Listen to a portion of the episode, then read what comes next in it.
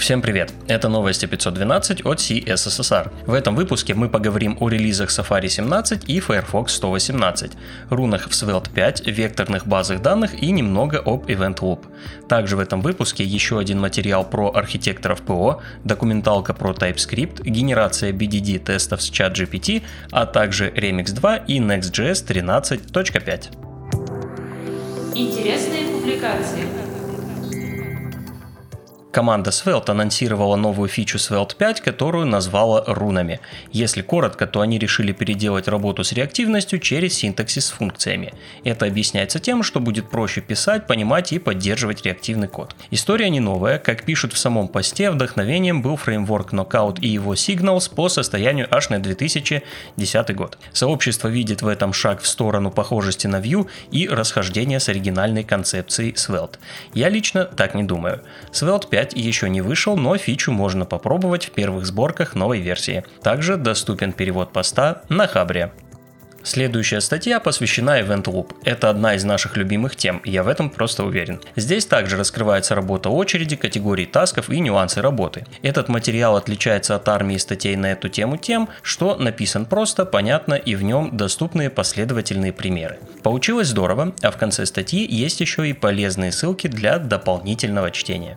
Следующая статья о векторных базах данных. Это базы данных, которые хранят информацию в виде точек в многомерном пространстве и векторов, которые к ним ведут. Звучит путано, но статья как раз для начинающих. Здесь разбираются базовые понятия и принцип хранения данных в таких базах, также приводятся понятные примеры. В основном они полезны в области AI и ML, в задачах поиска похожих данных, а сферы применения ограничены только вашей фантазией. Виктор Василенко в блоге Яндекс Практикума опубликовал статью «Кто такой архитектор ПО и как им стать?». Я бы не сказал, что она совсем четко отвечает на вопрос, как им стать, но в ней хорошо расписано, что архитектор должен уметь и какие виды архитекторов бывают. Мы уже обсуждали похожую статью, но это более подробная и конкретная. Здесь есть виды архитекторов, чем они отличаются от инженеров, какие обычно перед ними стоят задачи и какие компетенции им нужны. Если вы стремитесь стать архитектором, стоит прочесть. Дмитрий Глазков на Хабре опубликовал статью о React Fiber. Новая реализация ключевого алгоритма React доступна уже кучу времени, и, по мнению Дмитрия, сведения в сети по ней довольно устарели. Он взял исходники, отладчик и разобрался в механизме его работы. Это первая часть, в которой он рассказывает об инкрементальном рендеринге. Во второй части будут подробности о неблокирующем рендеринге или concurrency. Как вы уже знаете, будущее наступило, и теперь чат GPT и похожие инструменты могут помочь с решением большого количества задач. Но можно ли перестать писать тесты и переложить это на плечи искусственного интеллекта? Виталий Потапов задался этим вопросом и попробовал генерировать BDD end-to-end тесты при помощи машины. В статье он рассказывает про подход, задание параметров генерации и запуски тестов в Playwright. Пока это очень узкий кейс, но посмотрим, возможно когда-нибудь разработчикам вообще не нужно будет писать тесты. Теперь парочка материалов о новом рантайме Ban. Разработчик Эмиль Привер в своем блоге опубликовал результат своего сравнения производительности Ban с Rust, Node.js и Go в контексте обработки HTTP запросов. Он приводит разные сценарии тестирования и результаты. В некоторых из них Ban справляется с задачей хуже, чем Rust и Go, но всегда обгоняет Node.js. Больше подробностей в блоге Эмиля. Второй материал посвящен базовой реализации серверного рендеринга с BAN. Пример очень простой. Здесь базовая настройка и генерация проекта, создание простого сервера и реализация SSR с React. Вы не увидите здесь более сложных кейсов, она предназначена для базового ознакомления с BAN. Специально для тех, кто застал TypeScript как данность и неотъемлемую часть мира веб-разработки, я представляю документальный фильм о рождении и разработке TypeScript. Я заранее предупреждаю, что он идет, правда, как фильм, час и 20 минут. Получилось довольно интересно. Если вам нравятся документалки, это для вас.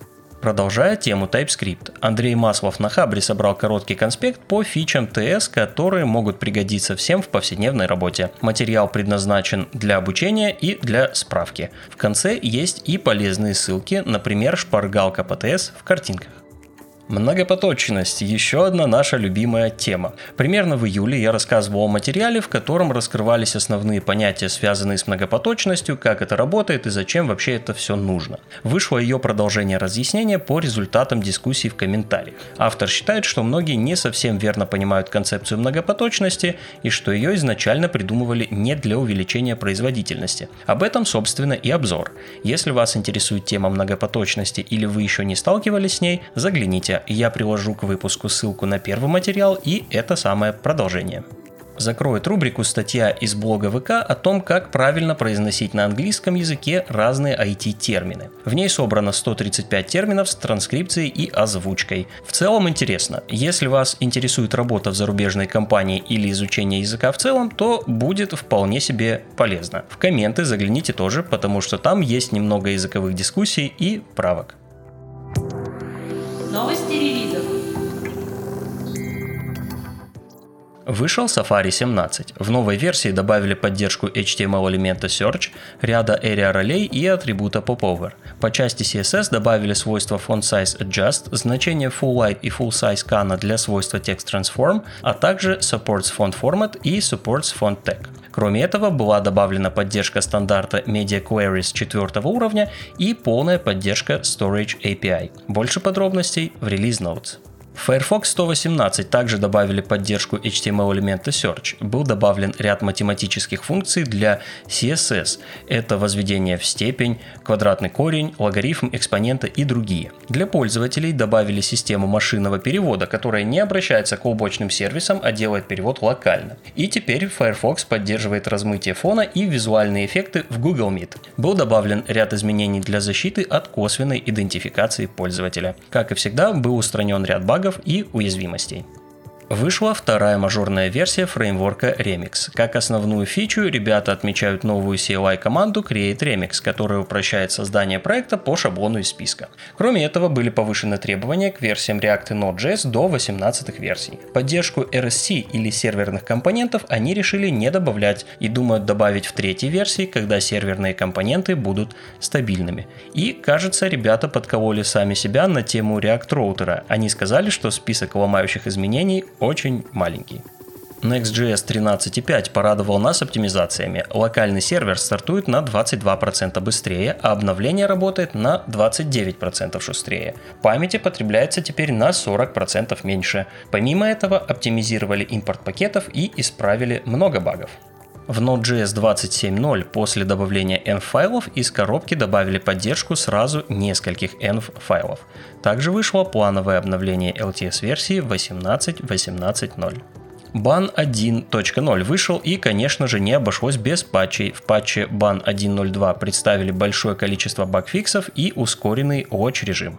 Также в этом выпуске отмечу релизы GitLab 16.3.4 и 16.2.7 с исправлением критической уязвимости. Она позволяла запускать сценарии в пайплайне от имени произвольного пользователя. Это позволяло получить доступ к внутренним репозиториям и закрытым проектам пользователя. Другим новостям.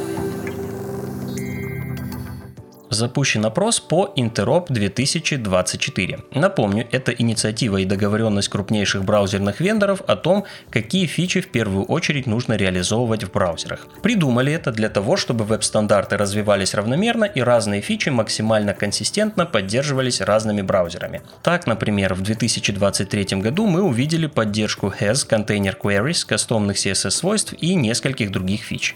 Сейчас собирают предложения на 2024 год. Это шанс всех разработчиков немного повлиять на развитие веба, так что не проходите мимо.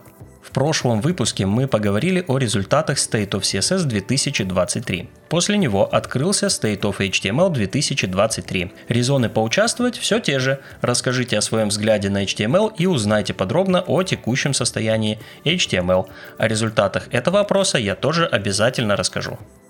26 октября пройдет Next.js Conf. Проходить она будет в гибридном формате, но нужно зарегистрировать и создать себе аккаунт Vercel, чтобы забрать виртуальный билет. Ребята, очевидно, наращивают пользовательскую базу и будут рассказывать о своих продуктах, но я думаю, в программе будут и интересные доклады. Команда JetBrains представила новую IDE Rust Rover. По названию вы могли догадаться, что она для разработки на Rust. Раньше похожую среду можно было сформировать на основе открытого плагина IntelliJ Rust. После анонса IDE его пометили как устаревший, но по идее он все еще вполне работает. Это вызвало некоторую волну возмущения и негатива. Стоит помнить, что JetBrains – компания, которая хочет зарабатывать деньги. Это она и делает. Помните об этом и негативных мыслей сразу станет меньше.